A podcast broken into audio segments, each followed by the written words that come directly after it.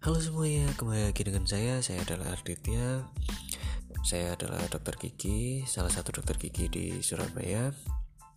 Dan terima kasih sudah mau kembali untuk mendengarkan podcast saya. Ya, dalam segmen kali ini saya akan membahas tentang yang namanya gigi bungsu.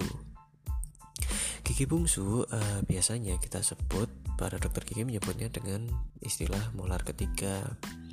Namun orang luar negeri biasanya uh, menyebutnya dengan istilah wisdom tooth. Kenapa kok disebut wisdom tooth? Uh, karena usia tumbuhnya gigi bungsu biasanya pada usia-usia beranjak remaja atau dewasa yaitu mungkin sekitar antara usia 17 hingga 25 tahun. Nah, karena itu dikenamakan wisdom tooth ya uh, biasanya kita sendiri menyebutnya adalah gigi bungsu. Nah, gigi bungsu jika ada tempat untuk tumbuh, maka biasanya tidak ada masalah. Hanya biasanya kesulitan untuk menjangkau uh, untuk membersihkannya dengan menggunakan sikat dewasa biasa.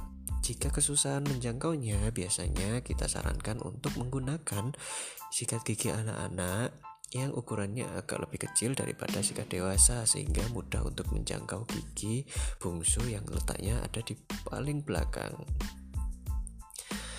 Nah, jika gigi bungsu tersebut tidak memiliki tempat untuk tumbuh, maka biasanya tumbuhnya akan miring entah itu akan miring ke depan atau miring ke samping atau bahkan miringnya eh, ke belakang.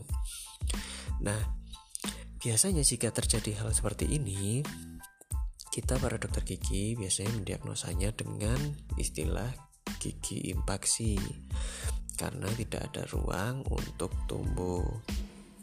Nah, beberapa hal yang dapat disebabkan oleh gigi bungsu yang tidak memiliki tempat ini atau gigi impaksi tersebut biasanya adalah uh, dapat menyebabkan uh, yang namanya infeksi karena uh, bakteri akan mudah menempel di tempat tersebut karena makanan-makanan sisa-sisa makanan yang kita makan juga akan mudah menempel di daerah tersebut. Nah, yang kedua dapat menyebabkan gigi bertumpuk. Ini biasanya pada kasus-kasus uh, gigi impaksi yang tidak memiliki ruang untuk tumbuh sehingga mendesak gigi-gigi sebelahnya dan akhirnya gigi-gigi yang sudah tumbuh di depan-depannya itu terdorong dan sehingga bertumpuk-tumpuk sehingga pada uh, orang yang mengalami hal tersebut terlihat giginya tidak rapi.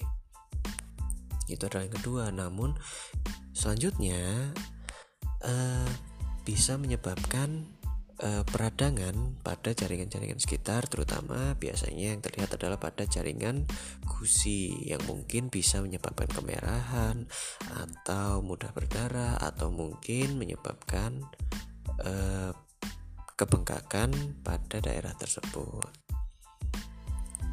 Jadi, jika mungkin kalian uh, melihat gigi bungsu kalian sendiri uh, tidak tidak ada tempat atau mungkin tumbuhnya miring, mungkin bisa segera diperiksakan ke dokter gigi langganan Anda, langganan kalian. Nah, biasanya jika tidak ada tempat, maka biasanya dokter gigi akan menyarankan untuk uh, gigi tersebut diambil.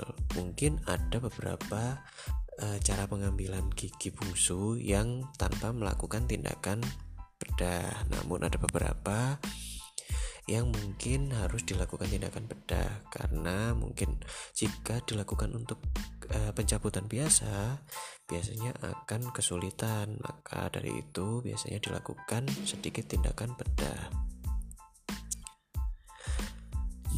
Oke, sekian uh, dalam segmen kali ini yang membahas tentang gigi bungsu.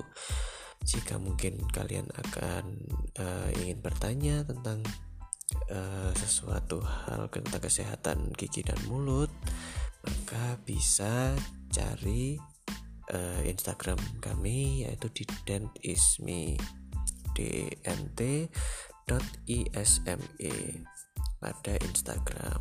Kalian bisa kontak melalui direct message bertanya-tanya tentang kesehatan gigi dan mulut. Uh, oke sekian terima kasih sudah mau mendengarkan segmen kali ini tentang mengenai gigi bungsu. Sampai jumpa di segmen berikutnya. Dan terima kasih sudah mau mendengarkan. Sampai jumpa